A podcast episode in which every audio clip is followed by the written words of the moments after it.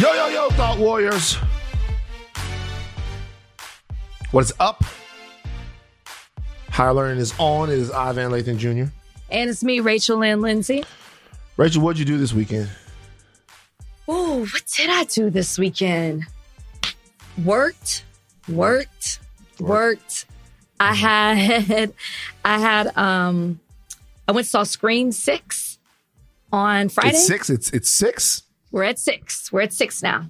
Saw it on Friday all, all- because all the original Screamers dead. They killed them.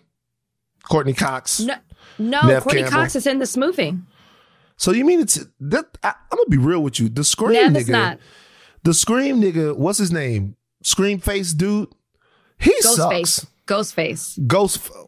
Why they gotta name him Ghostface, man? Shout out to the Wu. You know what I'm saying? Shout, out to Shout out to Ghostface, bro.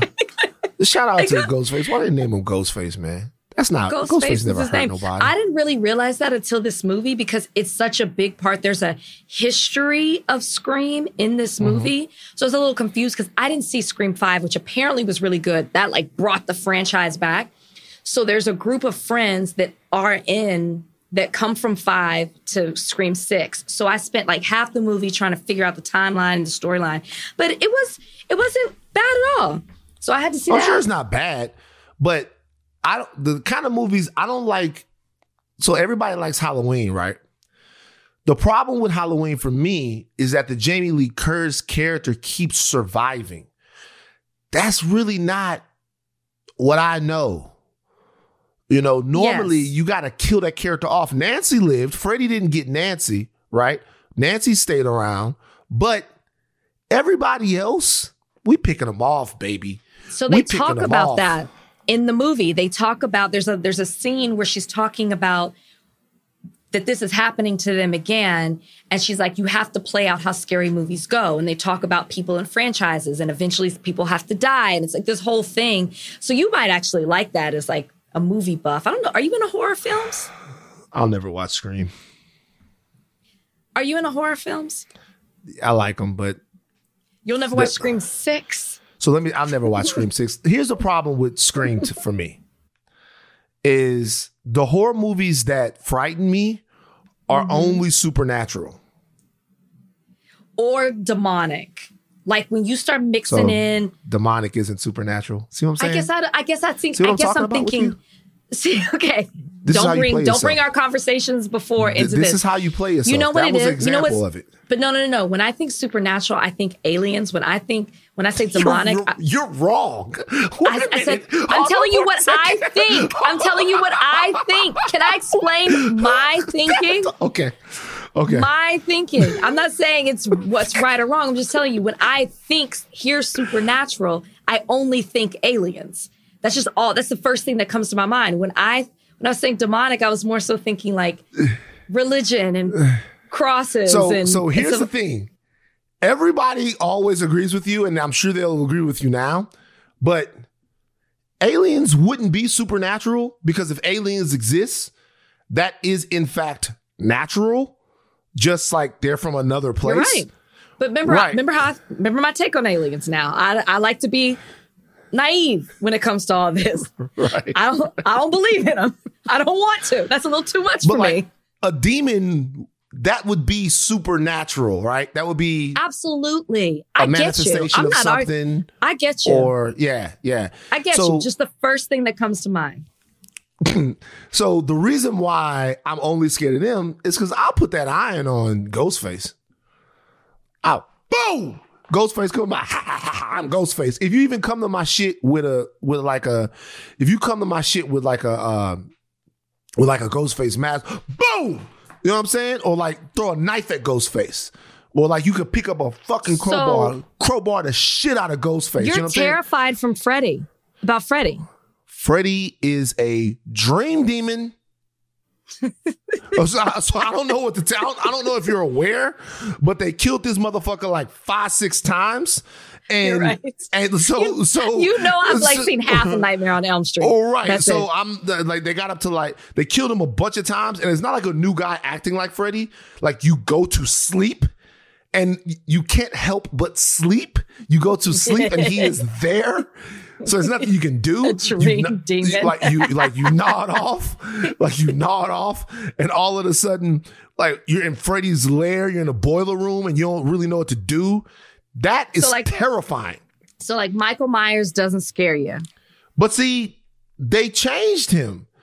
So it depends, right? Like Michael Myers at first was just like a serial killer, and then he kind of got a little supernatural. still no, he didn't. He's They not did. supernatural. I've They- been watching. He's not supernatural. He just so won't Michael die. Myers, he is not okay. So see, I'm not really afraid of him. Not like talking about like Michael Myers can be. Now Jigsaw is kind of scary from Saw Terrifying. because. Terrifying. Yeah, because he'll have you in a situation where you're like, "Oh, my arms are behind my back. You got to cut my ear off." That's pretty scary. But, but, but mostly, but mostly, Rachel, what's going on with the eye, man? See, you playing yourself again. Like, y'all gotta watch Rachel's eyelashes falling off. Is it's like it, it is it's happening. She can't even. She can't even. What's going on with it? What's happening? Something I don't know, but all that movement fixed it. oh, Something okay, so it's the, better eyelashes are falling. Yeah, something's in my eye. What are you? What are you all done up for? What is this? What's happening? my book. I did You got press. the book. So you get pressed for the book. What did you do New today? York. Uh, I did Sherri Shepherd. Mm-hmm. I did The Root. I did Watch What Happens Live. Mm-hmm. And now I'm taking a break. I'm break by podcasting, and then Right. I go do my my event with Matt James. Oh, Donnie. I'm gonna Facetime you. I'm gonna Facetime you. so you, uh, so you and you and Matt James are hanging out tonight. We're doing an event. I like Matt James. When is he coming on the podcast? He should be able to come on at any time. We should have him on. We He'll come definitely on. should have him on. I'm He's sure. always some- welcome. What was his brother's name again? Who got fire music? What was his name? Shit, I forgot we had his brother on. We had his brother on. His twin brother looked just like him. It's not his twin. Donnie, what was his name? They they weren't twins. No, thought they, they were weren't twins. twins. They look exactly alike. Donnie, what was his name? well, Donnie It wasn't was even. so Donnie, good. wasn't, Donnie wasn't on the show when we had Wait, brother was it on. like Scorpius? Oh, was it like Scorpius? It was like John Q or In- something like that. Like something. He was like a It was skateboarder. His Scorp- music John was fire to me. Scorpio. I think it was John like John Scorpio. I John think the it was- Scorpio. John John Scorpio. John the Scorpio. We had Look John. Scorpio. John Scorpio music was fire to me. Oh, we were. I like that John the Scorpio shit. John the John Scorpio came on whole shit. I just looked it up. Yeah. Yeah, John the Scorpio. Um, yeah. So you know, it, it, it's a s- specific type of scary movie that I'm afraid of is what we're saying. Um, like, sorry. I love scary Mm-hmm. movies. You seen The Witch? No, what's that about? Okay. Watch The I've Witch tonight. seen. Okay, no, Like, I think A24 puts out some of the best movies. I'm not watching it. Whatever it is, so no, I've you know. I'm Donnie, Vyvanse. Ashley, have you seen The Witch? It was great. I loved it. I Right, recommended it to my sisters and my mom, and they hated it. But Oh, I loved it. Well, we know something about Donnie. We know that Donnie is a devil worshiper. Oh, Like, rebuke we- this. We know that Donnie is a, Donnie. Who's right about the supernatural thing? Me or Rachel? Oh, you were very right. Thank and you. I, I sat this I one out. did- But I Yeah, but- didn't and argue. also- yeah, Rachel kind of conceded. But yeah, hmm. ghosts and demons, that's supernatural. And aliens, I feel like that's extraterrestrial. Extraterrestrial. difference. You know what I'm saying? Oh, Yeah, yeah. see what I'm saying, Okay, but Rachel? but that movie isn't there a movie called Supernatural? There's a show. Oh, I'm thinking Super Eight. I played Jesus myself again. Christ. I'll You say it this time. yourself. You like- I'll say it this time. I'll not say even it this involved. time. You're like you're like you're, you're count on this thing. How many times? You're, I'm not even involved in this. To be You're honest it's- with you, I, I went to dinner last night. tired. and and then I flew in from LA last night. I went to dinner. My friend was like, "Let's go here," and I thought we got home at eleven. We got home at like one. I still feel the effects of last night. I'm a I little tired. Do I come on this podcast and play myself from time to time? Even every episode? Absolutely. but today I'm tired. I'm So- tired. I, I have a new rule about dinner. The only person I break this rule for is for Tommy Alter. This is Tommy Alter comes in, but my rule is you make these dinner reservations six forty five, baby. Six forty five. I'm for it. Six forty-five. We get to dinner. Six forty-five. We eating at 7.15, 7.20. Home eight thirty. We out. is Why over. you break it for Tommy? Why you eat? Why because would you eat Tommy, for Tommy? because Tommy's dinners are always like these grand events, and so you have to break it. You break it for Tommy. It's like you say, like you'd be like Tommy. He's like, "Oh, man, we got dinner at at, at eight thirty at this place." Said, Tommy, it's too late. Yeah, but Miles Davis is going to be there, yeah. and I'm like, "Oh, okay." I know Miles Davis is dead, guys. Um, development on Saturday morning. yes, Saturday morning. Talk about it. Bros, bros with a How'd he capital? B. Tell. Me and Brian went and played basketball together at Equinox. Bros. Like we have our own theme song now. We're fucking He didn't tell me that. what did he tell did you? do? He was sore. Very Oh no, he told me he had a great time, but he was like, "Man, I'm so out of shape." I said, "Yeah, you do weights, you don't do cardio. It's a whole different workout." He Mm-hmm. was hurting. He was lasering himself, icing his shoulders. I was like, gee. we also one game." we also we so we also didn't I played a lot longer, but we also didn't get a chance to like warm up right. It was like we got up there, we thought we were two games down, and we are getting ready. And they're like, "No, you guys are on now." Because at, at Equinox, there's a little sign up sheet. And we got on there, we did this thing, and then the game we won. And so I'm like, all right, B, this is what we're gonna do, blah blah blah. He's like, Brian's like, I'm out. He's like, Brian is like, I haven't played in a long time. I'm out. So we're uh the goal now is to get B back on the court. So we're gonna play some half court. We're gonna play some other stuff. But by the time this summer comes, nigga, it's gonna be white man can't jump out this bitch. It's gonna be, you know what I'm saying? That Sidney Deane live here. do y'all play co-ed? I mean, there are ladies that want to play out there at, at uh at Equinox, they on the court. I'm just saying, like, could I play? Yeah, you can come out there and get dominated. It's not gonna be no Okay, wow. it's not gonna be you know what I'm I saying? think I could hold my own. You think so? Oh, I forget you're a basketball player. Of course you could. Yeah, you can hold your own. Like The plenty of ladies original Big Rage. the original Yeah, big range. Plenty of ladies come out there and be hooping, hooping, giving niggas I- buckets. I love it. Giving niggas. scrappy. You scrappy? You play? You play? You look like you play I play a little defense. dirty. I, pl- yeah, yeah. All right, just all right. Like I don't have a shot. Like I don't have. You look like you play good defense. Oh, I tell you who I know who's a scorer though. Your sister. Constance, she was. I saw I saw the body. She got the basketball body, the long She's- arms. You know she was I a mean? shoot. She was a shooter. She was a she could score. She could score. You used to be busting your ass, huh? I was no, Used to be busting your motherfucking ass. but ass. I was. I played a little dirty. a little dirty. Constance was better than you. No, we had different skills. Who who who scored more points? Constance, I'll, I'll give her that. Yeah. I like to go in and draw the foul. I lived at the free throw line. So she could score and you could draw fouls. Nah, she was busting your ass. Nah, she was busting. okay. Nah, man. Speaking of basketball, I had a scholarship. Okay, you got a scholarship where? University of Texas, Tyler. Oh, that's impressive. no, hold on. They Whoa, came to whoa, whoa. scout don't, somebody don't else. downplay yourself. Yeah. No, I'm laughing because I was gonna say University of Texas. Pause. Nah. No, I, I, they came to scout somebody else, and she was Mm-hmm. impressed by me. I might have had one of like my best games ever, though. By Yeah. the way, one of my best games, and yeah, But that's she was only. like, that's probably not the only game they recruited you on. They probably said, "Oh, we want to see more from it." And they looked at your yeah, she stuff. said, yeah, yeah. I sent other stuff, but like I wasn't even trying to. And then my dad really wanted me to play, and I was like, no. I'm not going over there. Fuck all that. That's actually impressive. You had to offer. all right, big deal of the day is Ja Morant. But as we do this, we're going to bring in another voice, and that other voice is Charles Holmes from the Midnight Boys. Pew. Uh, Charles has some thoughts on Ja Morant, and so we're going to tap Charles in to join us on this, just to infuse a little youthful Yeah, I like, I like the little change up. yeah, why not? Why not? Why not? That's on the other side of this break. This episode is brought to you by Hyundai. You could be doing anything this week, right? You've got work, errands, friends, and a whole lot of fun in between. That's why the 2024 Hyundai Santa Fe is the capable SUV that's built for your life. With premium interiors, available wireless charging, and room for your whole cargo and crew. Okay, Hyundai. Visit HyundaiUSA.com to learn more about the all-new 2024 Hyundai Santa Fe. Okay, so big deal of the day, Ja Morant. Hashtag save Ja.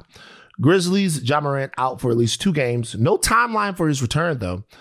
After brandishing the gun on social media. Now, uh, you guys have been paying attention to this. You know, that Ja has been, you know, going wayward in the minds of some people in the last couple of weeks. There was an incident, maybe a couple of months, there was an incident where it was alleged that a red pointer was pointed at a member of the Indiana Pacers staff. Some people thought it was that red dot. You know what I'm saying? Coming through the third when niggas get shot, we got a smooth line aid and infrared dots. That's the hot boys. Um, and then there was an incident where they said that Ja put the 13 piece, piece spicy on a 17 year old kid. Now we didn't cover that. And the reason why we didn't cover it is because I don't know what happened there.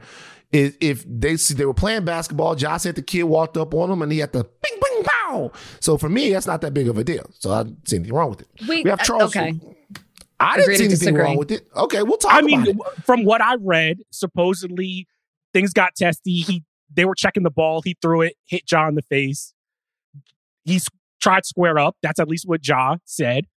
And Ja and his friends stomped him out. And then Ja showed him a gun because the dude was saying in his house, "Yo, I'm gonna light this motherfucker up like fireworks." This is all alleged. This is just what I'm reading. I got an issue with it because Josh said it was self defense, but when you and your homies jump on jump him, like where's his like it'd be different if he threw a punch, threw the basketball back. They jumped him. No, this is wrong. Okay, so I don't know what happened. We all we know that in that situation there were no charges. No No charges. No charges, He, Rachel. he said, No- she said. That's why there No- are no charges. No Yeah. charges. All right. Now, also there was a situation where apparently Ja ran down on the head of security at some mall and At the finish line. at the finish line. So look, all of this stuff leads up to I wake up, I think it was Saturday morning, and the first thing I see is Ja with the Blickenstein in the in the strip club in Memphis. He had With the blicky on IG Live. the Not a great look. Blicksteiny. Not a great look for Ja. People are like, what the fuck's happening with this kid? He's getting in trouble. He's surrounding himself with the wrong people. And now the fallout has been that Ja Morant is stepping away from the Memphis Grizzlies for a second to, uh, I guess, get his house back in order. We're going to talk about some of the reaction to this a little bit later. But before we do, I brought Charles on we brought Charles on because Charles has a different perspective on what he sees the reaction to Ja being. I have implored Ja to be more corny, to leave the streets behind or whatever. And I'm saying he's even in the streets, but don't even play around. Mm-hmm. Rachel, I'm, I'm assuming, how, how do you feel about what Ja's going through right now? I mean, I definitely don't agree with Charles. You don't agree? With, All right, fine. I'm, I'm, go- I'll tell everybody what my team is. I'll tell, Go let, ahead, let me go whenever I, I got the floor, man. Let me know. No, Um, yeah, go it's, ahead. it's yours now. Go for it. Yeah. All right. So my opinion, no, I woke up today and my greatest fear happened. I already thought that sports media was wilding, but it's bad. Uh, Skip Bayless and Shannon Sharpe are on their show discussing whether Ja is really a crip or not. We got Kendrick Perkins out here talking about Desmond Bane and Jaren Jackson Jr. should also watch how they talk.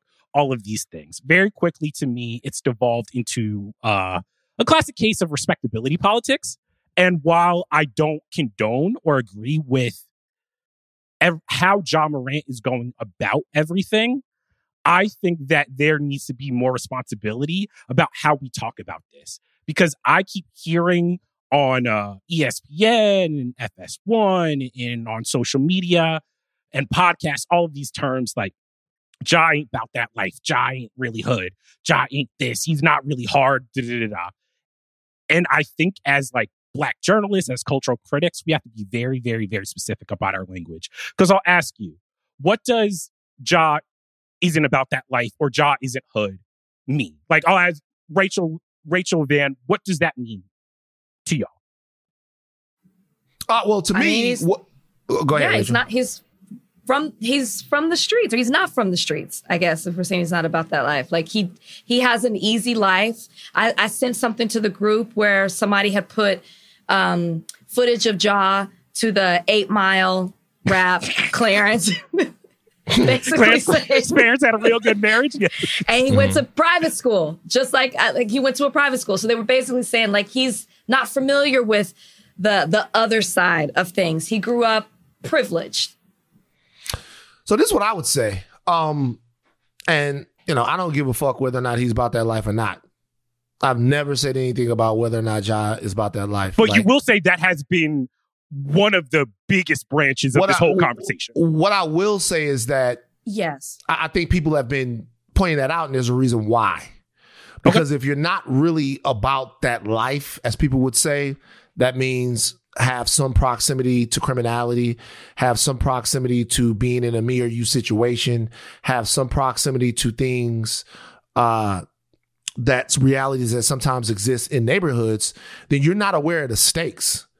Then you don't know what could happen to you you don't understand like you're yeah. like you like you don't if if you are because there are other players that when things like this happen to them nobody really bats an eye right if this is zach randolph during his days or if this is I'm just being for real like if there are other players who we're we if this is stephen jackson right then we're aware of kind of who those guys are so like they're really it, and it there, there really isn't a s in a sense wasn't and they're not as big as stars as Ja. And I'm not That's saying what I was gonna say. I'm not saying that anyone would condone it, but what I'm saying is, I mean, even AI to an to an extent. Remember, AI before he got to the N- the NBA, he had spent like a he spent a year in jail.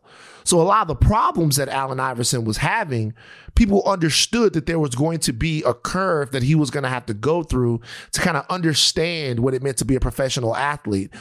I think what people are saying, and I'm not one of those people that's saying it, is that for Ja Morant, uh, there seems to be an excitement or there seems to be a draw to act in a certain sort of way that's not really grounded in anything. Because if it were ground, it were grounded in something, you could almost understand it. But what people don't like and what they sometimes sometimes take offense to is when you're just playing in the streets. Because now you're no this different than like like Justin Bieber.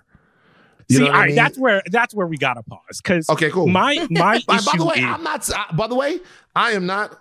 Hold on, I need to stand up uh, so I can get my stand goal. But I'm not. I'm not. I- like I'm not in any way saying that I believe that. But when but when people say that about people or even about job, that's what they're saying. So I guess my issue would be is that I think that we have a tendency, even amongst the black community, to talk about black people like they're a monolith, where it's just like it's this secret cabal of people where it's like you're not really that black or you're not really that hood. And if you ask people what those things actually mean, what does it mean to be a real nigga? What does it mean to be about that life? Everybody's going to have a thousand different ways of discussing it. So if we're talking about Ja, we need to be specific. Are we upset because we feel as if he's been giving this big opportunity and he's squandering it because he's trying to act like he is uh he grew up in a more impoverished area than he did? That's a specific conversation. You just saying like he's not really hood. I know people in my own personal life that are really about that life. When I hear that, I'm like, aren't we just in a cycle of talking about the same toxic masculinity that in the NBA we've been trying to be like we're above?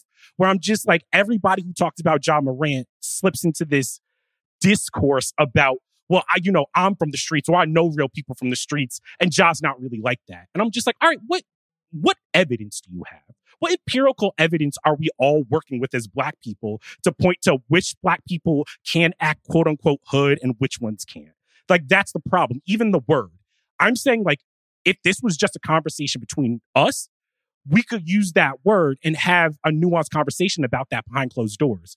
When you go on ESPN, when you go on podcasts, when you go in magazines, and you start letting everybody talk about who isn't hood, especially white sports reporters, that's when I'm like, no, no, no, this is starting to be respectability politics. I thought we had learned our lesson when this happened to AI. That's what I'm vouching for. Let's be specific about what we're pissed off about when we talk about John Moran. Mm. The only reason I had an issue with what you had not what you just said, but when I saw what you put on on Twitter, is because it doesn't seem. It seems as if Ja's not taking or you are writing off the level of responsibility or maybe the accountability, I should say, that Ja Morant should have when it comes to this. Like it, I don't. I, I'm not I'm not as upset as what people are having to say. It's like especially like did you see what Jalen Rose had to say? Yes. Yes. Yeah. And I thought what he said was great. And I also like the discourse of, when people are saying we don't understand, acknowledging we have no idea what he's going through. We have no, have no idea what kind of pressure he's under. We have no idea what it's like. And that's why what Jalen said was so great to go in as one way into the draft and come out as a millionaire and then have this level of responsibility where you have to be this leader for your family and for your friend group and this provider. And that's a lot of pressure that you put on yourself. So I, I don't think the discourse has been all bad. I understand what you're saying about some of it has. And I don't like when they're, when we jump to assumptions, which you mentioned Skip Bayless, and I know we'll get into that later. But when there's an, when there's an assumption like that, I'm not for. But when you, when I saw your tweet, it made it seem like, we're right. We can write this off as something else, and that it seems like everyone's against Ja rather than Ja taking some type of accountability. That's what it felt like a little bit to me. So let's read the because he's not let, in, he's not the, innocent. Let's read the tweet real quick. This is Okay. the tweet, and the tweet wasn't bad. It was it was it's not a bad tweet. It's just like a really No, thought it provoking wasn't tweet. bad tweet. So yeah, so don't so stop coming at my man about his tweets. How about that? no, Rachel, you're Again, no, He I'm gonna just doesn't do feel that. that way. I know Not you don't feel that way. so this is what it says. So the tweet says, um, I don't know. It's start. I don't know. Spelled I O N N O. I don't know. It's starting to smell a little bit, a little too much like respectability politics in here. Young people do dumb shit, add millions of dollars and celebrity culture to the equation, and they're prone to do even more dumb shit. At a certain point, the thirst to see some punitive justice gets weird. Chuck, your response to what Rachel was just saying, and I'm gonna jump in for a little while. So I think that I'm not trying to say that Ja Morant should not face responsibilities for or shouldn't face repercussions for what he's done. What I'm advocating for is is that I think we have this idea in our head that by black people being a celebrity, they're automatically supposed to be a role model. They're auto- they're automatically supposed to be a revolutionary. That's not true.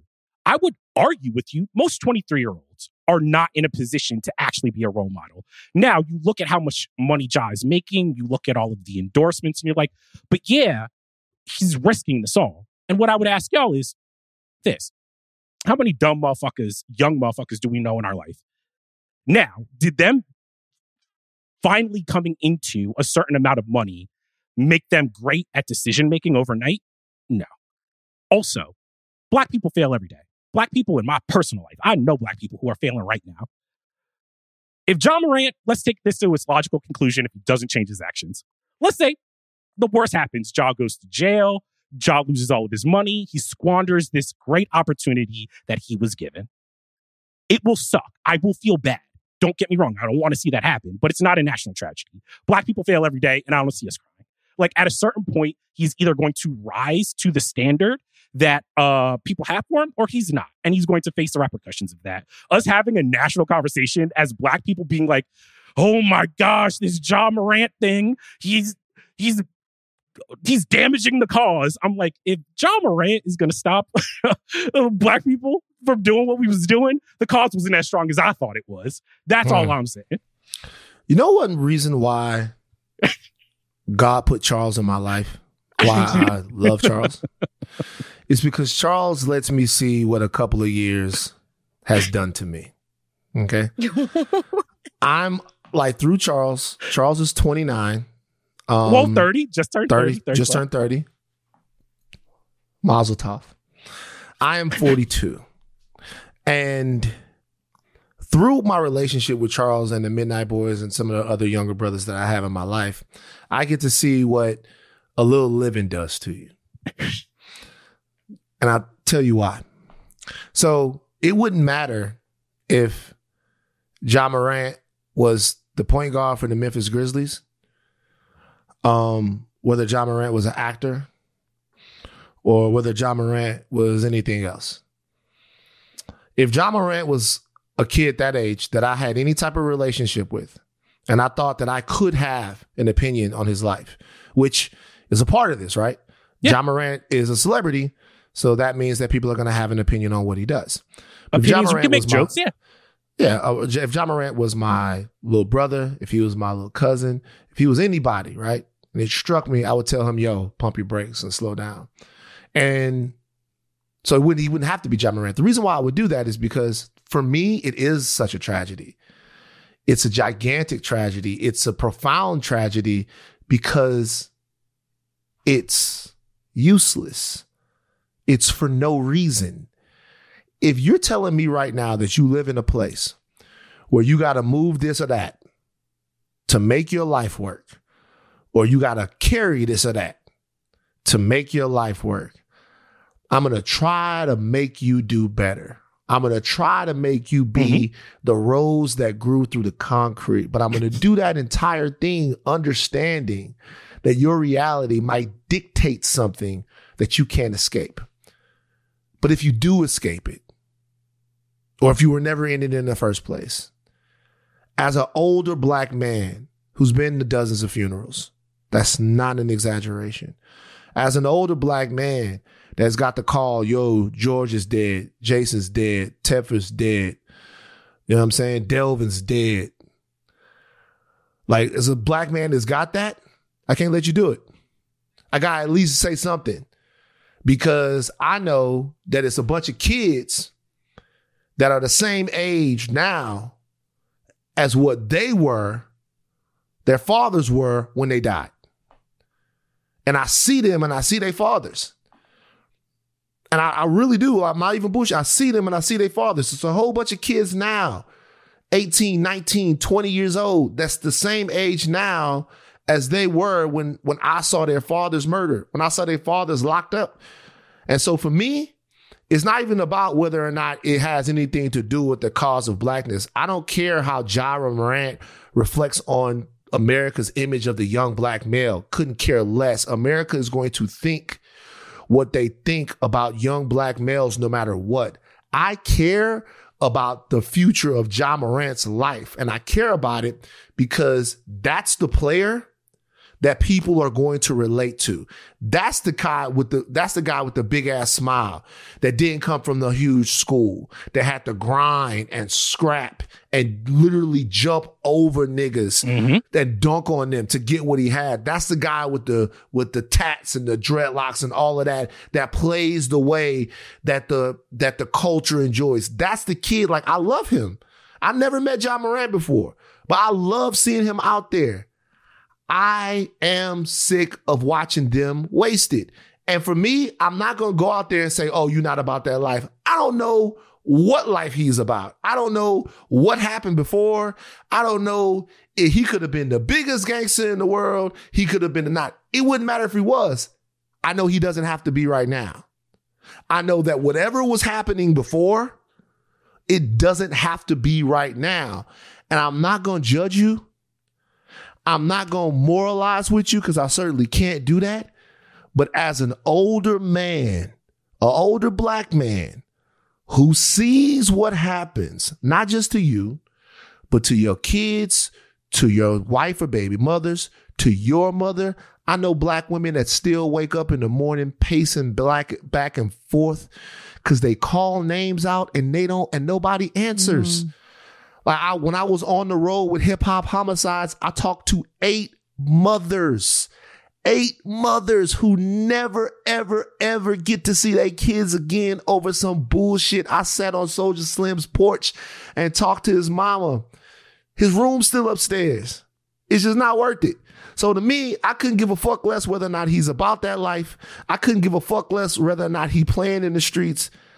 I just care about whether or not he's okay. And I want Ja Morant and all my young brothers, whether they can shoot or not, I just want them to be okay. So So I, I really want to ask you this. I really want to ask you this though, man. sure. I want that too. I think Right. one of the most beautiful things that black people have out of necessity is that when one of us makes it out, when we see our celebrities, it means more to us because we intrinsically know Mhm. how Mhm. hard it was to get out. Like Yeah.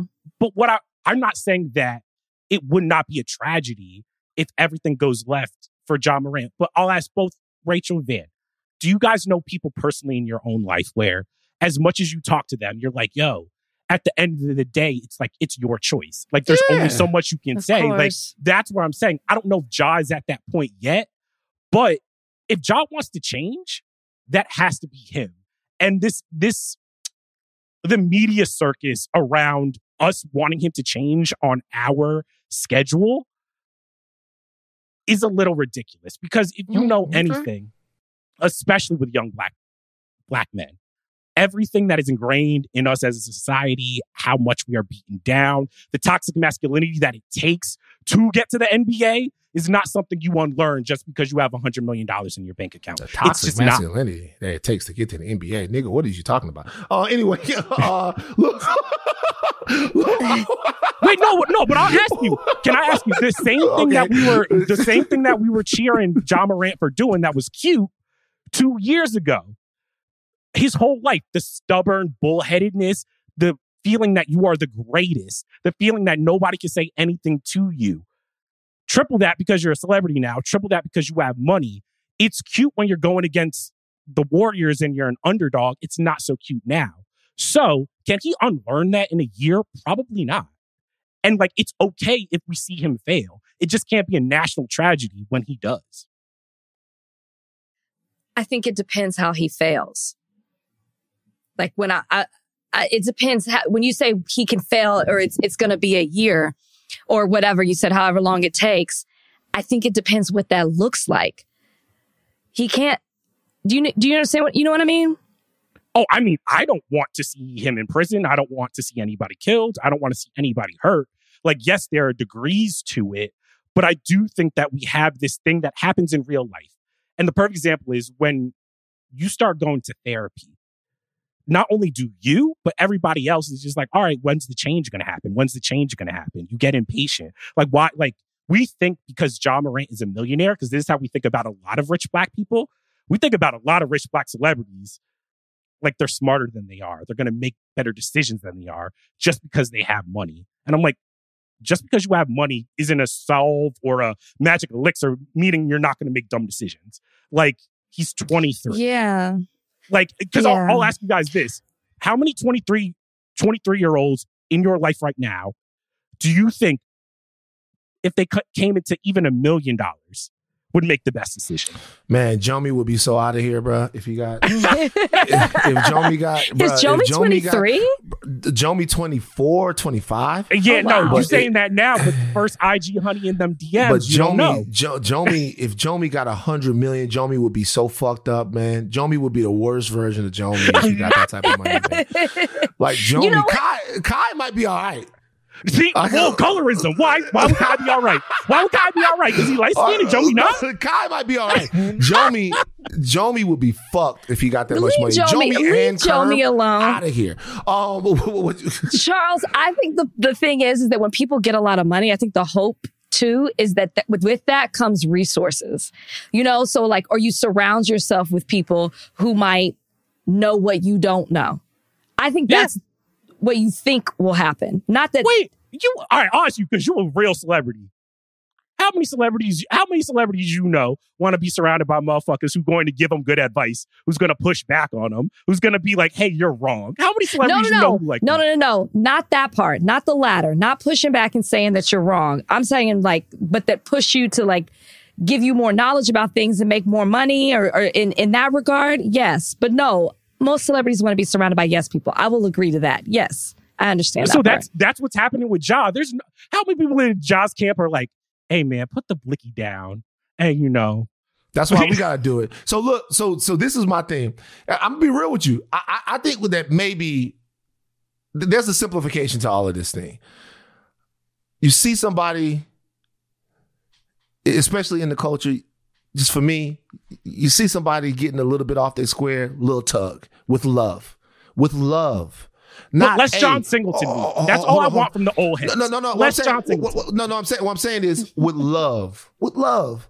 The Yay shit at TMZ. That's with love. Hey, brother, you a genius. Hey, man, like you're great. I realize you're great. can you not fuck over us with love?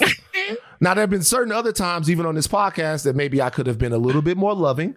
Okay, no, I'm, just, I'm, just, I'm just being for real, but with love. And so, you know, I would be. I just one time I was driving. Uh, I'm driving in the car with my dad. My dad's like, "Hey, son, I just want you to remember, nobody knows their Bible as well as Satan."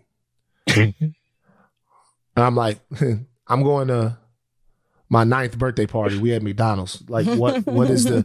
You know what I mean? Like, what? Like, why? What's the? What's the message? Like, you know what I'm saying? Like, what's the? Like, what are you talking about? But he was just always the the older men in my life. They were just always trying to better me. You know, they they were just always trying to better me. So for me, I think you're making a fantastic point. I think the point is if we're going to talk about Ja Morant or any young brother that we feel like is in crisis, there is a way to do it that is culturally responsible. Yeah, it's true. and there is a way to do it that is centering ourselves. Okay. What I want, and I meant what I said in the video, I want everybody to understand that there is nothing wrong with living a safe life. I'm not, I'm not, when I was 23, I was in the clubs, I was doing all of that. But there's nothing wrong with safely and legally protecting what it is that you have. I'm also not going to excoriate you if there are certain realities that you come from that you don't just wake up one morning and can't, you know, shake them. Yeah, but I think time. for I think for me, when I see what's happening with Ja, when I see what's happening with anybody, you just want to make sure that these brothers know that we love them and that what we're trying to do in the long run is maybe help them by giving them some game of knowledge that they might not be able to see. Now, to Charles's point, somebody made a great point in Charles's point. somebody reaffirmed Charles's whole message this morning. Skeletor himself, Skip Bayless. Don't do I Skip talked like about that. his looks. I'm sorry. I'm talked about his looks. I'm sorry. I'm sick of this motherfucker. I don't give a fuck what y'all say. I'm sick of this motherfucker. I talk about. I, am sorry. I shouldn't have done that. I talk about his look. I, I'm sick of him. I'm sick of him. Run the video. Okay, so I've called around the league to people I've known forever talking about job because I was so shocked by the IG live how brazen it was. And I had several people say to me, "Well, time out. Are you sure you guys on TV aren't giving him a pass here? Like you're not that?" Th- They're asking me, "Are you sure he's not that? Like he, he that's just who he is. That he is about that life." And remember, he's thrown up the Crip sign several. I've seen him throw it up two or three times. I, I probably missed some mm-hmm. other times. Do, what does that mean? Does that mean he wants to associate with the Crips, or he got initiated by the Crips, or he just he he has a dream of being a Crip? I I don't know. I, I'm just throwing this out. That are are we missing the boat here? That that's just who he's been from the start, and we keep saying no. You're just associating with the wrong people when he's actually part of the wrong people. Is that it, it, Skip, that that that you know what, Skip? You and the people that you talk to might be hundred percent correct, but that makes it even more egregious It- it does. because you got out. You got out you of got that. out? Charles. see this is what happened like this is the slippery ass slope where i'm just like black people getting too comfortable and they let white people run away i'm like come on man there's a way we could talk about this without getting into this is starting to seem like the ai shit all over again where what people a lot of times are really saying is that i'm gonna get very incendiary for all the basketball heads out there i think that because we invest so much money so much time, so much heart and emotion into black players. We can play them in our video games. We can follow them on social media. We feel an ownership over them like they are a product, like we can control them. We can, in some ways, when we're playing video games, control them. And the minute that we can't, it's very, very fast where we start slipping into respectability politics, into racist rhetoric, into wondering on live television whether he's a crip or not. Like, what the It's not- fuck are we doing? Black people. Black people didn't do that. That was Skip Bayless. No, but what I'm no, saying is, no, Sha- did you not hear what Shannon had to say? Shannon Okay. agreed, and like He Shannon, agreed, like, exactly. I love Shannon Sharpe. Like he's a legend. Don't get me wrong, but there has to be a point where we're like, hey, on live te- television, we are not going to debate whether one of the greatest basketball Okay. players on the earth is a cripple. Well, fir- well, first of all, first of all, number one, I agree. Shout out to all my lokes out there. Shout out to all of my crips. I love y'all. Okay, Man. glasses, AD, everybody out there. Shout out to all the lokes that fuck with me. I fuck with y'all. All right, so I'm not about to say crip like it's a bad word. Kids don't join gangs, and glasses and AD know that I feel that way. Don't join a gang, but whatever. Um, now, um, that wasn't somebody black. That was Skip Bayless, and then it was Shannon Sharpe. This is what I'll say. What I'll say about that. What I'll say about that is that's preposterous. That is uh, disrespectful. That's dare I say anti-black. Um, Skip Bayless doesn't have Skip Bayless before you go on a show with asking the question whether or not Ja Morant is a crip you need to have much more substantive uh, uh, uh, knowledge or proof that he is in any way gang affiliate. Yeah, that's a big in accusation. any way gang affiliate. That's a a big irresponsible accusation. That is the type of accusation that um, puts a stigma on a young player, that uh, puts him in a specific place with his organization, with uh, brands that might want to deal with him. I'm not saying that Ja hasn't done a great job of that already himself, but what I'm saying is that's the era that we're in when that passes off as a constructive conversation on television. The Yeah. constructive conversation to me surrounding Ja Morant is a one is one that's had out of people who care uh, not just about Ja Morant, but about any young brother or sister that might be in that situation. And anybody who came through that has been adjacent to that. I don't think that it's wrong to have the conversation about whether or not there's a better way to do things like that. I think it's necessary to have it. And I think we have to have it culturally. I do agree, Charles, that we have to have it in the right way. But at the Yeah. same time, there's another type of respectability that I don't like. The type of respectability that I don't like is us shying away from having needed and necessary cultural conversations because we are concerned about what white people might think about those conversations that we are having. They don't give a fuck about what we think when they talking to each other. And we can't give a fuck about what they think when we're talking to each other. Now, if we're talking and acting as proxy for them, like you're embarrassing us in front of white people, that's a problem. But if I'm, as a brother, using whatever medium or platform or forum that I have to, in good faith, having a conversation about what I think is good for black people, I don't give a fuck what mm-hmm. white people think about it. And I think to your point, anybody that was trying to say that they're better than Ja, that's wrong. But anybody that was trying to say they want better from Ja, there's just nothing wrong not. with that. Yeah. But even Skip saying, like, he said something to the effect of maybe Ja was one of the bad ones all along because he might have been a crip. That even to me is a problematic statement. Because if you know, just because you're a gang member, like, sorry, kids, doesn't mean you're a bad person. I know a lot of people That's who, like, facts. like, there are crips that, hey, went down a wrong path. They were a gang Let me member. They find turned out Charles a loke. Charles, tell that Stop, bro. Charles, man, Charles, where you from, Charles? Charles, bro, where you from? What, Charles, tell me where, what, Charles, where you from, bro? You from Lantana? Charles, where you from, bro? You I from Seventh Street? I read Huh? the Midnight You Boys from- Reddits and uh, Facebook. Ch- they do Charles, not Charles, where you from, bro? Charles, you in your sixties, you forties? Where you from, bro? What, Huh? what are we doing? Is this like Santana fucking Block. Reagan's Charles, America? where you from, bro? Throw Man. shit up. But like, why are we? What uh, Shannon? Shannon should know better. Shannon, why That- are you on live was disappointing. television being like It's Crips are like best the, the worst people on the planet? Like, we need It's to not stop. Shannon's best moment. Shout out to. All right, look, Charles. Charles it's not Shannon's best moment. Charles, you know I love you. We got a pod on Wednesday. Check me and Charles out right now on the Prestige TV podcast. Thank you so We're much for recapping The having Last me. of Us. And of course. Rach, I want to say you're a legend for dealing with my boy. Check out Charles, Charles, and I come back, Wednesday come morning. back. Also, episode two of The Mandalorian. We out here cooking. All right, Last You of Us Prestige. guys. What? I was at the premiere. What? And, and like Charles Van gets so upset by this because he's like, you are not the right person who should be doing interviews on these carpets. I talked to everybody. I talked to Den. Give me somebody else. Oh, Nah. What's another character's name? Nah, nah. I nah. said, I, Nah. I, I Even talked to Carl Weathers. I talked Carl to, Weathers. Okay, who else but I will is give you it? points. You did call Katie? him Din. You did call him Din. That's a point. Den, All right. Den, okay. Um, who else? Bo Katie, Bo. I talked to Bo. I talked to the This is armorer. embarrassing. The Honestly. armorer.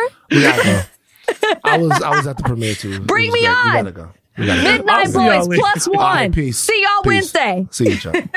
Everybody has been talking about this the whole weekend. Let's be honest. Okay.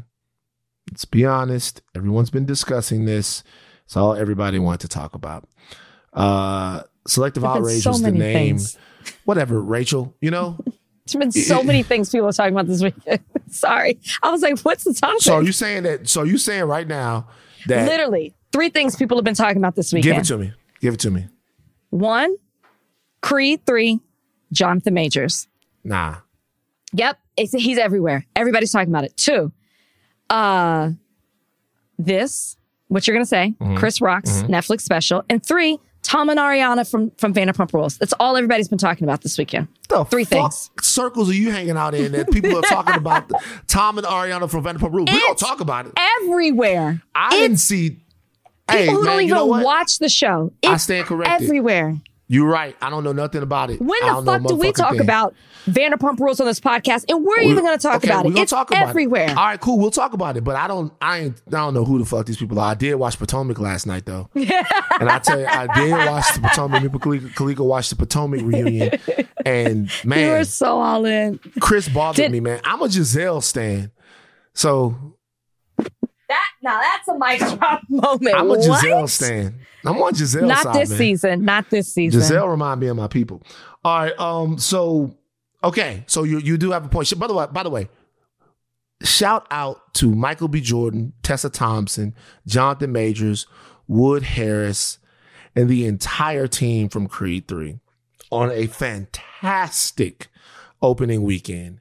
They were hoping for 50. 58 domestic, 100 million worldwide. See? Michael Everybody's B. talking about it. Fucking Jordan is in the building as a star and as a director, man. Yep. So happy and proud for those brothers. And by the way, it's a great movie. So go see it. It's a great movie. Go see it. And It's a great movie. Everybody's talking about it. Thank you. Okay, whatever. okay, cool. Rachel, point point taken. Uh, what some people are talking about is Chris Rock's Netflix special, Selective Outrage. Okay, he he he addressed the Oscars slap. Uh, selective outrage. Um, it was live streaming, which is something new. It was live. We don't typically see comedy specials that are live. Sometimes they take comedy specials and they run them back two or three times. And the best one, uh, you know, you might do two or three different tapings. The best one um, you do is uh, the one that they release. Sometimes they use parts of one, another part of another one, you know. Uh, but you don't normally see them them streamed live. Um, and you know, he had everybody talking because this is the comedy special where he finally addressed the slap at the Oscars last year. Rachel, did you watch Yeah. Selective Outrage? Um, I, I watched some of it, but but here's the thing. I, I went. Remember, I went to the live show in L.A. with Chappelle and Chris Rock. I so I pretty much saw most of this already. I can't remember if we talked about it or not on the podcast, but I saw most of it. He wore the same outfit. It was the same thing. I saw it. So what you asked me, what I think about it? Mhm. And I already seen it. So I mean, it was. I'm not a big Chris Rock fan Okay. But I, I was saying, I hesitated on saying that. Not a Mhm. huge fan, but I actually enjoyed this special, and I like the whole fr- the whole theme, selective outrage. I like the things that he talked about. I liked how he addressed selective outrage. I like how he implemented the Will Smith part of it. I thought that that was good too. I particularly enjoyed the Meghan Markle of it all because I think he said, I think he said what a lot of people are too afraid to say when it comes to Meghan Markle. So I found it interesting and I found it funny and I found it to be true. Um, I did not agree with him on MJ and R. Kelly, but I thought that it was a really, I thought, I thought it was a really smart special. Um, and this is coming from someone who isn't like I like Chris Rock, but you know, in some of the things that he's done, but I'm not a huge fan of his stand-ups. I actually enjoyed this one. And I thought that the timing was perfect for it when it came out. Um, he waited at the right time and and he brought good topics to address. In my opinion. Chris Chris Rock I would give it a B plus.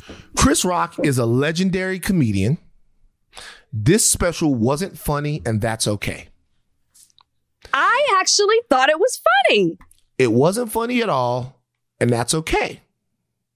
Number one, it was preachy, boring, and look, Man, I'm just being for real. Like Chris Rock is a legendary talent absolutely. as a comic. This special wasn't any good, and that's okay. It doesn't change anything about who Chris Rock is, in my opinion. Sure. Chris Rock is still the guy who changed comedy back in the, all of that biting social criticism. It's not funny at all, and that's okay. Really? Yeah, man. You didn't find any parts funny. There were a couple of chuckles, maybe, but for me, like, I I thought there's a way to do, hey, society's gone crazy and everybody's sensitive, right? It's fine. He comes off a little bit. I don't know if Chris Rock, to me, when I watched it, it doesn't seem like Chris Rock knows who he is right now. That's I'll just be honest with you. I watched Chris. Rock. I, I watched Chris Rock talk about paying for pussy uh, for an entire section of the park. He's 58 years old. Yeah. He's 58 years old. I watched Chris Rock talk about the fact that he l- loves his kids, but he doesn't like them. And then I watched him tell a whole story. And at the end of it, talk about how much he likes his kids. So, like, so look, to me, there was, it was compelling the part that, uh, and it was, it was brave. It was brave for him to do it live, juggling everything that's going on for him. And maybe the fact that there's so much on him right now is why his rhythm seemed a little bit off.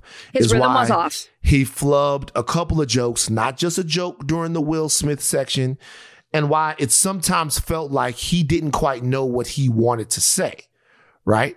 It, it he both sides a bunch of issues it, like in in the whole thing, and it just didn't seem to be a clear. He was selective, in my opinion. So I, again, I saw it live and I will say what I saw was better than I saw I got through like maybe more than halfway of the Netflix special. What I saw was better than what I saw in the special. So I'm putting the two together. But what what what would you say he was both siding? What was the topic Uh, that he both So it he kind of both sides the abortion a little bit. Now, I found the abortion thing interesting. Yeah, you like it. because no, it made me uncomfortable, to be honest with you. And he definitely, I don't think he both sides it. I think he's actually pro life. I don't give a fuck whether or not he's pro life. The only thing that I care about I didn't think is he both you, sided it. and it, and is if, if you make jokes that they are uh, biting and funny, and that they have some sort of power to them. And Chris Rock did not seem powerful on the stage during Selective Outrage. Once again, I'm not a fucking comedian. I am looking at this as a consumer. Mm-hmm. You know what I mean? I'm looking at this as a consumer. I just wasn't that entertained. However, that does not mean that there weren't parts of it that were very compelling because, of course, he was going to uh, discuss the whole Will Smith um, uh, slap at the Oscars. Okay, of course, he was going to discuss that. And I said that it was brave for him to go out there and do it live because I'm certain that there are a lot of emotions after having something, honestly, guys, that traumatic happen to you, Right. full of that, in front of that many people, televised like that, that he probably had to confront. And for an artist to go up there and do that, it's commendable. It's very brave. But like for but for me, if we're just talking about what we thought about the special, like I heard a lot of ideas that I've been hearing from everybody. Everybody's sick of everybody has let white supremacy uh like uh, uh co-opt the word wokeness and now everybody is all bad everyone's going too uh too far and they want their rights and god who god forbid um and that's fine. Like I I hear other comedians do that, and it's it's just better than what I heard Chris Rock do it. However, the Will stuff was kind of compelling. I'm gonna play. We're gonna play a little bit of it right now. Uh, it was only like the last 10, 15 minutes of the show. Uh, Donnie, give me a little bit. and then his wife was fucking her son's friend. Okay? Now, I normally would not talk about this shit. But for some reason, these niggas put that shit on the internet. I have no idea why two talented people would do something that fucking low down. What the fuck? And we all been cheated on. Everybody in here have been cheated on. None of us have ever been interviewed by the person that cheated on us on television. None of us. It's like, hey, I was sucking somebody else's dick. How did that make you feel?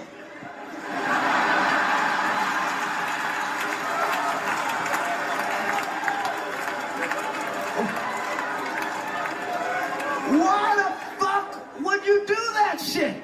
She hurt him way more than he hurt me, okay? Okay? And by the way, he does that shit.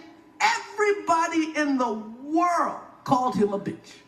I tried to call the motherfucker and give him my condolences. He ain't pick up for me. Everybody called that man a bitch. Fucking uh, Charlemagne called him a bitch, the Breakfast Club called him a bitch, and the View, and the Talk, and every rapper, and, and fucking the Drink Champs called him a fucking bitch.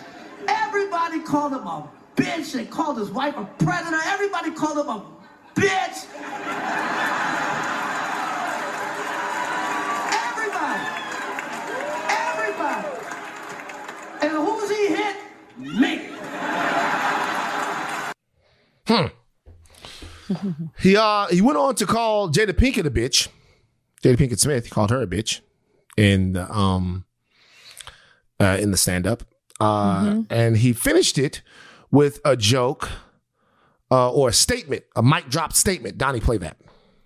A lot of people go, Chris, how come you didn't do nothing back? How come you didn't do nothing back that night? Because I got parents. That's why. Because I was raised. Okay? I got parents. And you know what my parents taught me? Don't fight in front of white people.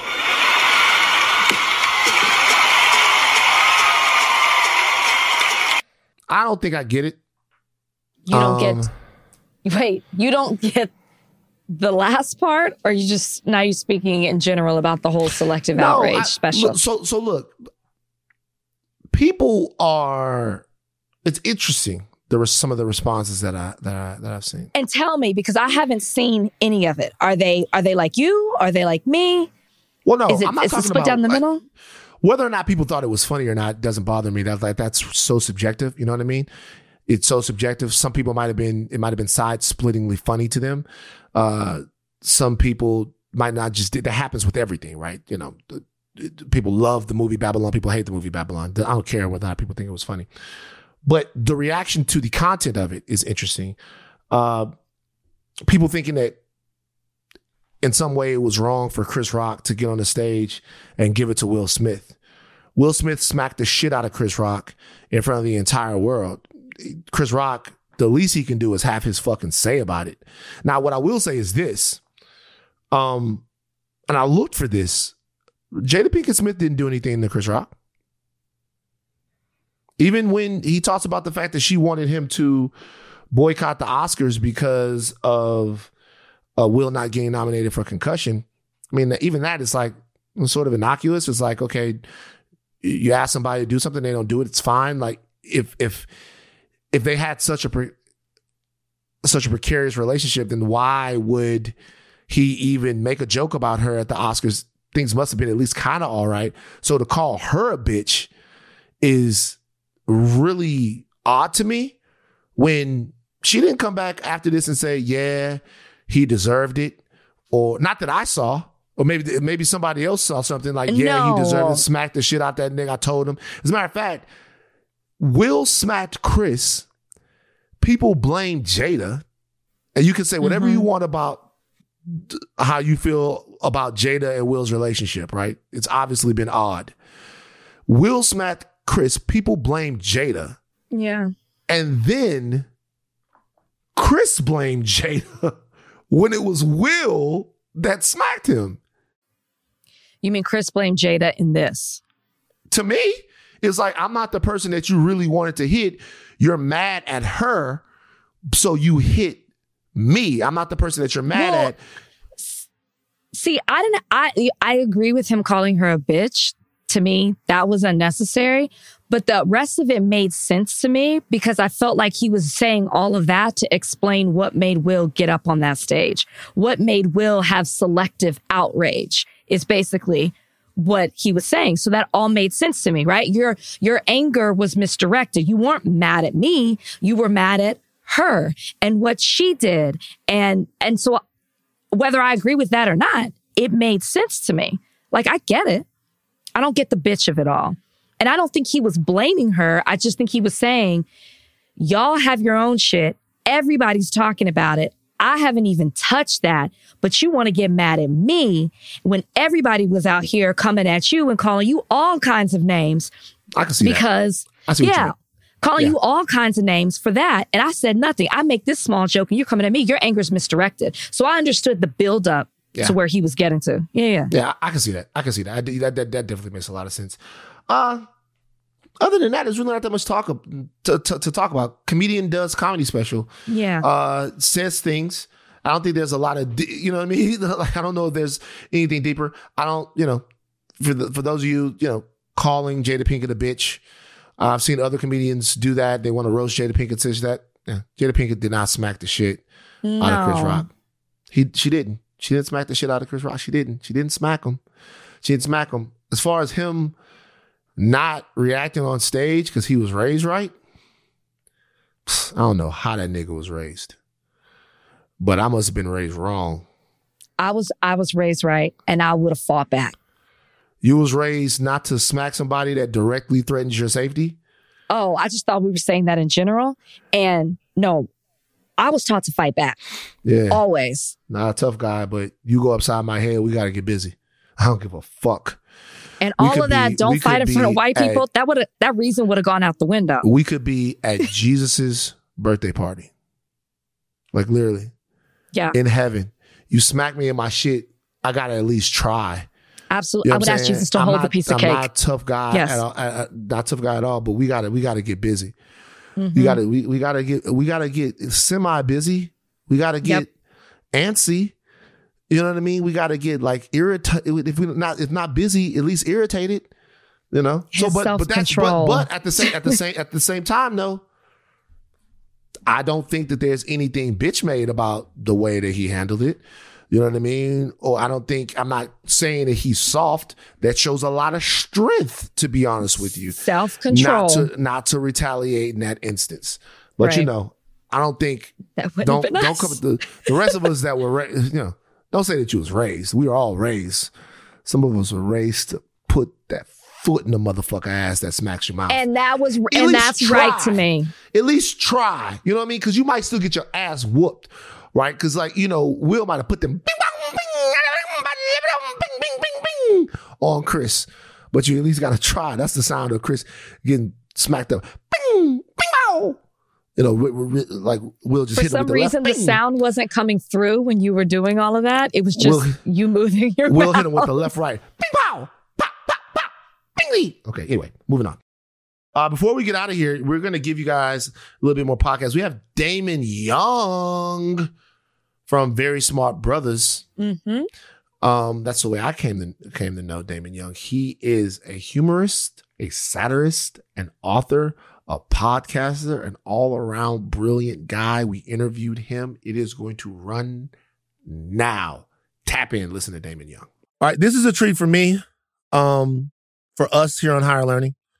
Uh, the gentleman that we're having on right now is one of the sharpest, funniest brothers in the entire world who I've actually been a fan of for a very long time.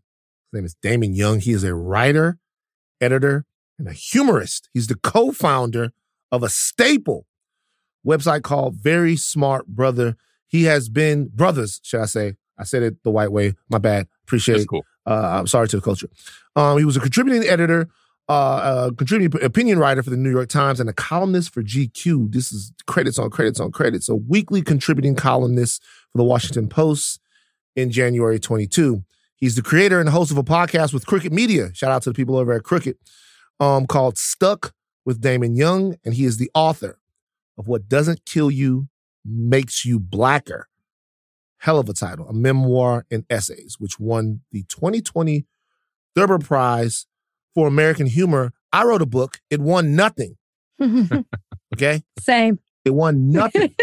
Joining us today on Higher Learning is the good brother Damon Young. How you doing? my I- brother? I'm good. I'm good. I'm, I'm I'm happy to be here. You know, what I mean, the funny part about like the book, the book thing is like, and, and I'm sure you probably experienced this too. Is like a lot of the shit.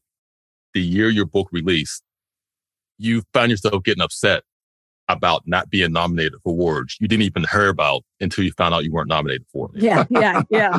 You know what I mean? And so I, I had to, go, I went through that, and I feel like every first time author goes through that shit, um, and it still fuck with me. So Yeah, it was it was it was weird. Like you're you'll be like you'll see people it's like five people pictures of their books. They looking all happy. They be like these people are up for the Porky Pig Award in literature, and, and I'll be like, you call your publisher, be like, yo man, we didn't get the fucking no no no love from the Porky Pig. No love from the Porky Pig, and, and you know I'm gonna keep it a buck with y'all, man. I'm not doing well. I um I rushed here. I was at the gym, and I stopped at McDonald's because I, I knew there wasn't gonna be any food at home, and I got McDonald's dinner for the first time. I, I get McDonald's breakfast, but I got McDonald's dinner for the first time in a, in at least like five or six years. Oh, and this quarter pounder, it it feels like I ate like the toxic cloud that is above Ohio right now. Like that shit is in my mouth. So I'm I'm not doing well right now. So I'm so sorry your for you. ass. Bruh, so You know what? My I, I, I used to have a, a what I called a, a a power meal, and it was a a double quarter pounder with cheese, supersized fries, and one, two, three, four, five, six, seven, eight, nine, 10, 11, 12, 13, 14, 15, 16, 17, 18, 19, 20 nuggets. Okay. That's a power meal. That was That's the power one meal. My mom, like I the nuggets would be for the ride home Oh my right? God. And then I would eat the the the double quarter, and I just even the sight of a McDonald's now, which they never gonna fucking advertise with us now, but the sight of a McDonald's now, my shit is all fucked up. Are you gonna be able to do this interview, I'll, dog? I'll be good. some- I'll be. I mean, and what you mentioned, that's some Jonathan Majors type shit, like that. you know I mean, uh, you get all get all brolic. So you know, yeah, I'm good. I'm good. Good, because right. Damon, I've never eaten at McDonald's before in my life. We talked about I don't- this, I don't so I don't even know what that feels like. I, I don't believe you. Ah, No. it's impossible. My I've had I a, don't believe I've it. had It- fries only. I I swear to you, I've only had fries. My Okay. my parents never were don't like, believe- let's go to McDonald's. I don't believe that.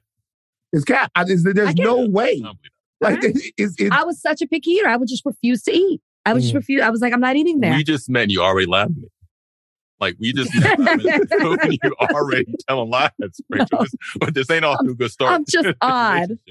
Damon, let, let, let's let's let's talk about you. Uh, I have a broad question for you. Um, Funny in Black, uh, a very talented lady named Amanda Seales has uh, uh has a she has a game show that she does. It's really brilliant. It's called Smart Funny in Black, Mm. and I would tell Seales in the past, I would say that name is just Smart Funny and Black. It completely describes like who she is. Smart Funny and Black describes who you are. A, a lot of your humor, though, is in criticism of things that you see that don't work for Black people. Sometimes Black people are what you are critiquing. Mhm. How hard is it is to walk the line between funny and meaningful for you? So I've been I've been asked this question a few times, right? You know, Mhm. throughout the years, based on my blog, based on my book, whatever. And I always struggle for an answer. But then I heard uh Michaela Coel, you know, the creator of I May Destroy You, genius, brilliant show, whatever. She's a genius, right? And, you know, if you've seen that show, it deals with this very serious subject matter, consent, assault, you know, um, just a very, very sober, serious subject matter, but it's also really funny. And she was in I forgot who she was being interviewed by. It might have been Vogue or someone like that. And they asked her, why would you insert humor in such a like terrible, heavy circumstance? And she was like, I'm paraphrasing.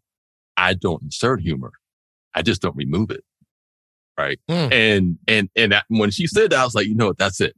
That's it right there. That's the answer because that's the way I, look- that's just the way I look at the world. Mm. You know what I mean? And that's always been my sensibility. That's always been, you know, I've always been a nigga that had jokes in his head. I've always been an introvert. You know what I mean? So I always had like the, the stories and the jokes and all that in my head. right. And, and again, that's just always been a way that I've processed and assessed and synthesized all of the information that I consume. You know what I mean? So for me to not be funny, even when I'm talking about white supremacy, even, even when I'm talking about getting doxxed two years ago, you know what I mean? When, when I'm talking about it, if I weren't, if I didn't find the, the, the, the humor in some of that shit, then it wouldn't be me. Huh. What humor do you find? Maybe it's not even humor. When it comes to critiquing things you love, or we talked about this on the podcast, you're a Steelers fan, a Cowboys fan. Are you, you consider yourself a Saints fan? Yeah. Okay, Saints fan. Talk we talk about on this podcast quite a bit about the NFL, the love or the hate we have for it, and whether or not we should continue to support it. You've touched on this a bit. Where do mm. you stand with this? How do you reason watching? And maybe you stopped, but watching the no, I know you didn't because you on your recent podcast you talk about watching the Super Bowl. How do you deal with this? How do you reason it? I mean, I'm, I'm human, right? Like, I, I mean, I, we just opened with me talking about, I just left the gym and I stopped at motherfucking McDonald's. You know? so I'm full of contradictions, paradoxes, paradoxical ass nigga. That's, that's, I mean, I feel like that's who, that's who we are. Yeah. Right. And so, you know, I, I think that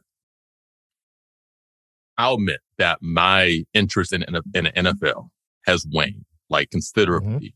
And I, I Mhm. play football also, you know what I mean? And, um, the thing that was the, I, I guess the, the turning point, the tipping point or whatever was when Ryan Shazier almost died basically Yeah. on the field, you know, and I was watching that game. I think it was like a, it was either like a Monday night or a Thursday night, one of the games that they shouldn't even be playing.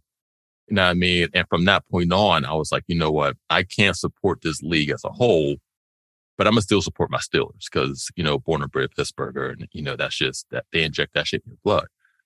And I, I've had to acknowledge that I'm complicit too, that all of my complaints, all of my, you know, gripes about the NFL and the treatment of the players and CTE and unguaranteed contracts, even that bullshit they used to do with, um, with, with breast cancer awareness month, all of that, as long as I continue to watch, you know I mean, then my complaints, my critiques are valueless.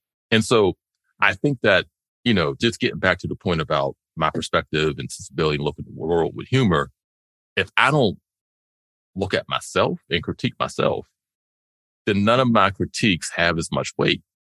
You know what I mean? If I don't acknowledge that, yeah, I'm, you know, I'm on some fuck shit sometimes too. I'm complicit too. You know what I mean? I, then, then the rest of the sh- shit that I say just doesn't hold as much water. specifically about uh, Colin Kaepernick and his situation with the NFL. Mhm. Do you feel like people can be on either side of that? Do you feel like you can both support Colin Kaepernick and still watch the NFL at the same time? I mean, niggas got, I mean, Fix your face, Rachel. I'm talking about Cap. I mean, I mean, a lot, a lot of us do. And I, I- feel like it's one of the things though that to be, to keep it a buck. No, no, you can't. Like Hmm. I, you, you could do it in theory because that's what we do. That's what we all do. But, you know, we all talked about boycotting and then that boycott just ended. Like there was no meeting. There was no agenda. There was no nothing that let us know collectively that the boycott is over. Niggas just started watching football again. And uh, th- th- they didn't start watching again. Niggas just never stopped. They never stop. You know, what I mean, never stop watching. You know, Mm. and so, um, and so, yeah. So I, I, I don't think that you could be a true supporter and also still support a true supporter of Kaepernick's cause and still support the league. Like I, those two things, you know, we could talk about cognitive dissonance, we could talk about all that, but those two things just really can't exist at the same time. And, and, and I feel like that's just a reality that we have to accept if we are continuing to watch the games. But he wants to be back in the league. I don't think he does. Interesting. Interesting. I don't think he does. Why do you say that, Damon? Okay. I, I and I played basketball in college, Division One college bas- basketball player, but I wasn't like good. I dealt with injuries. you know I mean? I'm, I'm just keeping. I'm not, not going to be. I'm not going to be the nigga that gets on in front of people and say, "Oh, it was politics." Coach just hated me. hey, hey, bro. Hey, the man. That's what Van Hey, said. bro, nah, nah, it's not what I said. Wait, wait, wait, wait, wait, wait, wait, wait. But, but, but we all do. We all have. It was either that the coach didn't like me, like whatever. Everybody got a story. Sure, my shin splints ended my track career. That's what you I said. mean- Rachel said I that she was going to the Olympics. like, like Rachel said, and all that shit, was going to the Olympics. all that shit might still be true. And the coach, me and the coach never really saw eye to eye, but a lot of the issues that I had were on me. Like I wasn't in great shape. I, I would, I would tear hamstrings. I, anyway, my senior year, hmm. we were good. We won 20 games. We were a game away from the NCAA tournament. I was like the ninth man on the team, right? And, you know, you warm up for the games thinking, okay, I'm going to get some minutes this game. I'm going to get some burn in the first half. All right. First half goes. You don't get no burn. Second half starts. Okay. Maybe he might put me in for a spot. It's 11 minutes left, 10 minutes left. And you start to think to yourself, you know what? He better not put me in this fucking game. After I've been sitting here for two hours, cold, I'm going to suck if I get out there. I, I like, I'm cold. I'm not, I'm not loose. You know what I mean? They're going to put me in a bad circumstance. And I feel like for someone like Kap, who has been on the sideline for so long, it's almost better if he doesn't play at this point because if he gets a shot and he's not good, that'll just justify, like, you know what? Boom. This is why we haven't been playing him. This is why he wasn't in the league because he couldn't, he couldn't cut it. He, he, you know, whatever. Now, if you'd asked me that question four years ago, probably have a different answer. But right now, I mean, yeah, I, hmm. I think, I think that he, he, I- I think that he retains more status, you know, as long as he stays off that, as long as he stays off that field. Well, we disagree, Damon. I think that he wants to play. I think that he will play, and I'm hoping that it happens. But I want to ask you about something. Damon has a podcast, Stuck with Damon Young, Crooked Media, great podcast. Okay, had Bomani on there. You, look, it, it. Some of the guests you've had on there, Elaine uh, Welteroth, hmm Malcolm. Malcolm, Bomani. Any any opportunity to listen to Bo talk, I'm there. It's the guy. Love Bo. Trying to get y'all, trying to get y'all. I, I'm, I'm on. I'm, I'm, I'm trying, try, I'm trying, trying, you know, trying to get y'all on the show. I'm on it. I'm on. I'm with it. Yeah. Uh, and there's a segment that you do on there called Ask Damon, where people, you know, send in questions to to make use of your prodigious wisdom. Okay, and you give them answers and really prescriptions for their life. And we thought that it would be good if we could replicate this on today's show. Maybe do an Ask Damon segment with you. Are you open to this? I'm, I'm, let's go. Okay. I'm with it. So we Let's have the get it. question here. All right. Says this is what it says. It says, Hi Damon. I was on a flight a few weeks ago, a long flight from Boston to Austin. And a woman seated behind me asked if I could switch seats with her so she could sit next to her boyfriend. I had a I had a window seat and he was to my right. This person says I considered it for zero zero zero zero zero zero zero point five seconds before telling her no thank you. Maybe I would have considered it if she was in a window seat, but she was in an aisle seat. Okay. I went back to checking my email and I could feel her staring daggers at me. He didn't really seem to care, but the woman was apparently very mad. Whatever, she says. And then a few moments later, a flight attendant asked me the same question. Apparently, the woman got his attention and asked him to ask me. She went over her head to the flight attendant. Same answer she gave. The question that this lady is asking you is actually, I'm not sure if this is a woman or a man. I don't know why I expect why, why I assume that. The question that this person is asking you is Hmm. Was I in the wrong here?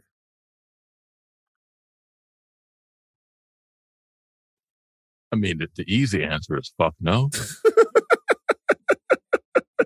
hell the fuck no. If I want to add another word to it, two more words. I, I mean, all right.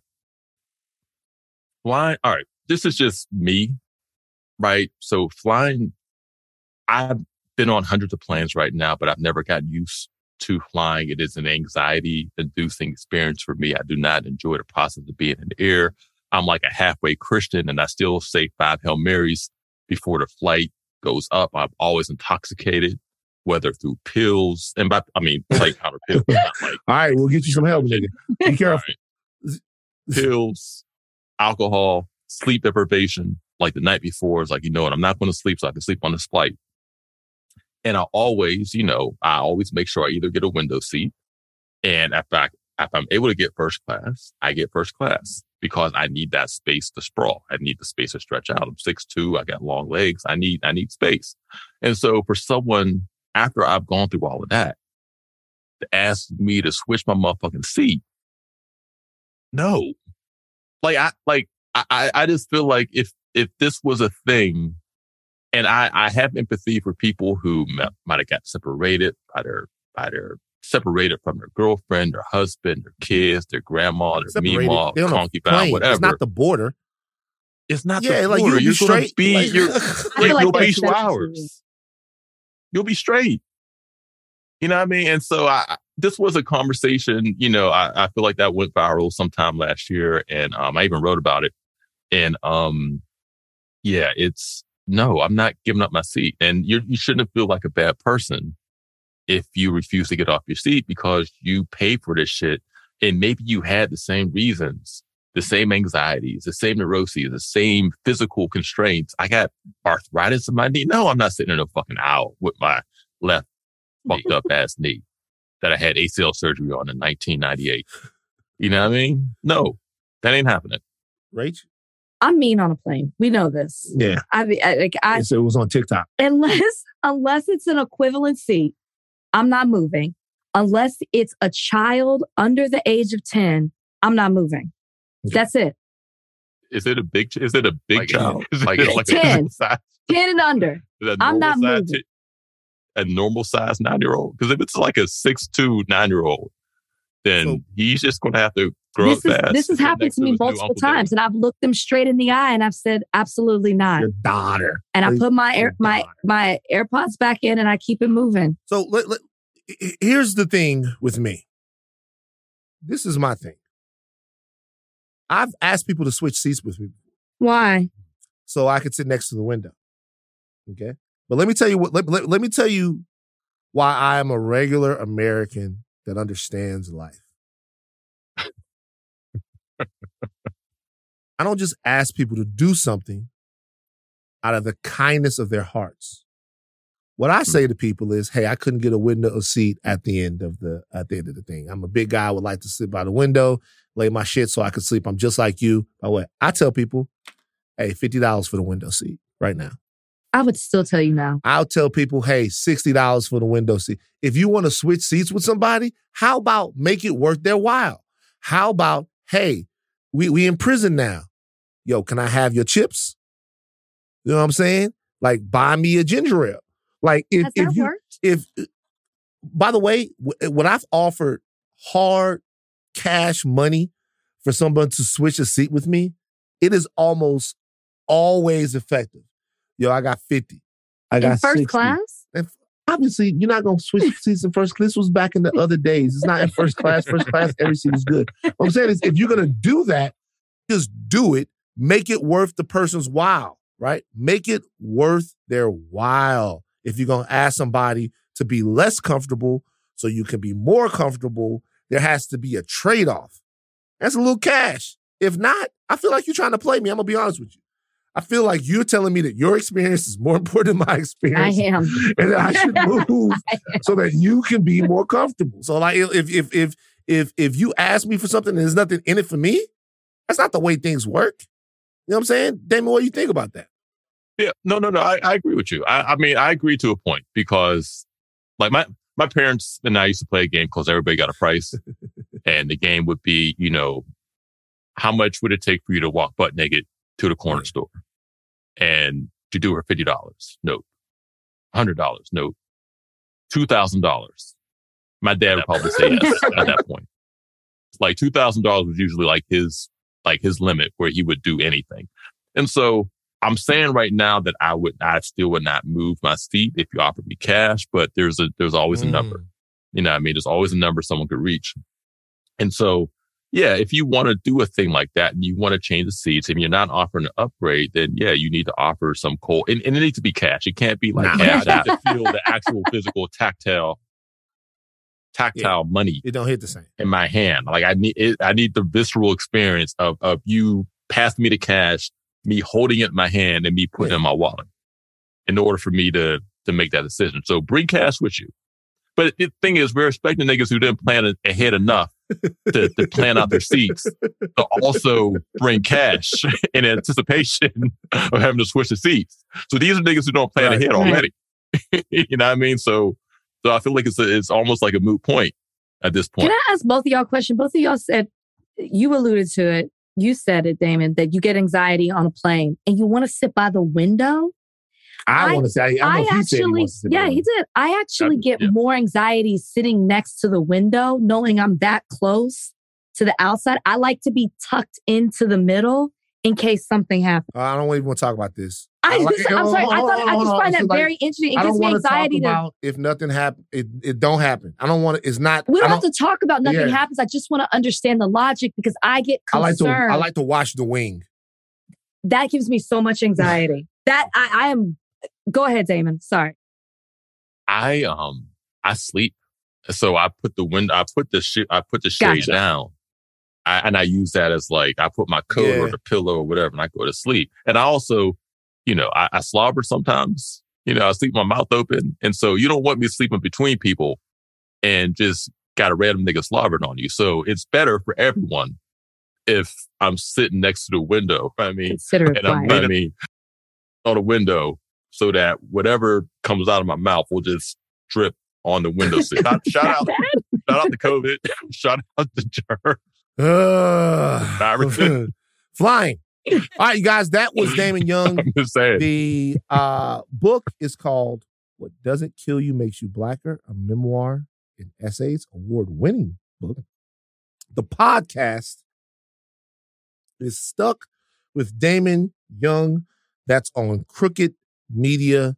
He is legitimately one of the sharpest, bravest, most necessary cultural critics, uh, funniest guys out there. Um, please, please, please tap in with everything this brother is doing. We thank you so much for joining us on Higher Learning today, my friend.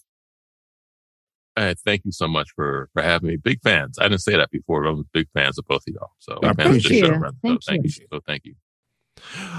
All right. Damon's amazing. It's actually one of my uh one of my artistic go-tos. I love him. I love all the stuff that he does. It's fantastic. Uh so just to let you guys know, Thursday we are going to be covering Mississippi, Mississippi Governor Tate Reeves, who used ten thousand dollars in federal funds, federal Head Start funds, Head Start funds to print seventy five hundred copies of a children book, children's book written by his wife. That's the big deal of the day on on on Thursday, barring anything else. Mm. The graft in Mississippi. We're gonna bring somebody on to talk to it, uh, talk talk about it with you guys. Uh, but now we got Peak White Mess, and I'm interested to learn about this because I don't know that much about it. This is Vanderpump Rules and a cheating scandal. Okay, so Not the first know. time. It's not, Not the, the first. first okay, time. t- Rachel, what's going on? Okay, so this peak white mess is a world that I'm all too familiar with. It's one of the things that I said everybody was talking about this weekend. We learned Friday that Ariana Madix and Tom Sandoval, who have been together for nine years, were separating. What we also learned is the reason that they are separating is because he was having a seven month affair with their other castmate, Raquel. Now, Raquel has been on the season for like five seasons, I think. At this point, is her fifth season. And she was dating and engaged to their other castmate and former coworker, James. They just broke up in the last year, and she's been having a seven month affair with her friend, friend's longtime partner. This took ev- the world by storm. Now, if you know anything about the world, it really did was the world, the country, the country, I should say. Took the country by storm. If you know anything about Vanderpump Rules, you know that this entire franchise was pretty much built on cheating, right? I can't even go the list of this person cheated with this person, this person cheated with this. I mean, Tom and Ariana, who had been together for nine years, got together and allegedly he was cheating on his girlfriend Kristen with Ariana, but Kristen was sleeping with Jax, his best friend. At the same time, it's it is so messy. You actually might enjoy this show. You think No Jumper is giving it to you. You think Potomac is giving it to you. It's really Vanderpump Rules. So that's really it. This person was friends with this person, is now cheating with this person. Did you follow anything I said? I don't think you did because you don't know the players in the What- game. What what what is so what's the so are these like what's the thing? Give me a give me a um give me this a is how. She, like give me something to compare it to. Oh This would God. be like this would be as if who was fucking who and uh, who is if this would be of like if who was fucking who from what show? Give me give me an example. What shows do I- we? Bo- okay, we'll do Potomac. You're you're you're into Potomac. I'm into Potomac. Let's go. so Juan and Ron and Robyn have been together for nine years, Mhm. and they break up because you find out Gizelle was Oh! sleeping with Juan the entire for Oh! seven months. Oh, oh, I'm in. I'm into Vanderpump Rules. That- See, that's the way you gotta do it. Rach. That That's is the the, equivalent. thing. So, so now it means something to you. Now it means something to me. And then this was the long standing couple, or even like Karen and Ray. Think of a couple that's been together for a long time. You find dame. out they're separating. And the reason they're separating is because one of their castmates was having an affair with them. And the way they found out is even wild too. Ariana was watching Tom's cover band perform. His phone fell out. She picks up the phone and she sees Raquel allegedly masturbating and and the video she she had sent up this video to Tom, and so she saw it and she went through and started lis- looking at all his messages and found out Damn, while he was on the stage. while he was on the stage. And so Bravo said, "Get the cameras rolling. They're done filming season ten. They put the cameras back up to film the whole thing. So we're you know gonna get what's to see it. crazy? What's interesting about this is I watched Andy Cohen get at Robyn because she chose to talk about Juan Dixon's cheating on Reasonably Shady and not on the Real on Housewives. camera. Yeah. Don't you think that it's kind of like weird that all of No. these people's stuff? Okay. Wait, that doesn't happen on camera? if it doesn't happen on camera, should you have to like drag it on the camera and all of that stuff? And you know, If I'm- it's relevant, yeah. Like Karen in Potomac, Karen literally brings up a woman. And there was a woman out there. There's truth. So the blonde if it's that like woman Karen. that looks like me, that's what she said. She's blonde like me. That's what she said. With Tom and Ariana, the reason the cameras need to be there is because the narrative this season is that Raquel made out with another Tom who was the husband of another castmate. And now we realize we're assuming that that was just a distraction because she was really having an affair with Tom and she was pretending like she was in this other relationship so no one would really get her with the other Tom. It is so messy. It is so good. Go start from season one. Vanderpump rules. To be continued. To be continued. Morally Corrupt is Rachel's show uh, on the Ringer Podcast Network when they talk about all of this stuff. It's a great show. Go check it out. Um, that's it, Rachel. We got to come back Thursday. We're gonna give you guys uh, uh, A heavier stuff. podcast? maybe heavier. This Mm-hmm. this podcast just was a lot of about a lot of pop culture uh stuff. And um, I want to make sure that you know we we we we we arm you guys. So we're going to talk about Mississippi. We're going to talk about a couple of other things that are going on. Maybe the failure of CPAC and the civil war within the Republican Party. Ooh, this is what we say. Here, I would like to know something. What? Do the people want to hear from Tamika Hamilton? Who said that? Well, I'm just saying, do the people want to hear from a conservative so we can have a conversation Not that one. about the schism that is going on inside of the Republican Party? I think it's very interesting and Here's very my thing. consequential to American political discussion. if we're going to bring her on, we're going to have to do a pre-interview. We've never done that Oh before. We got to do a pre-interview. so No, because I don't want to come her to come on and give us what she gave last time. Like I want you to give us some substance. I want to actually hear You either call out your party or stand 10, to- 10 toes down with them. We're going to do a pre interview. She's not going to come on here and BS. Hmm. Okay. Well, if we do it, we'll have to bring in somebody from the right to come on here, you know, and, and, and discuss the whole situation. But we'll see what we think about it. All right. Uh, take think caps up. Do I stop learning? I'm Van Lathan Jr. I'm Rachel Lynn Lindsay. Bye, guys.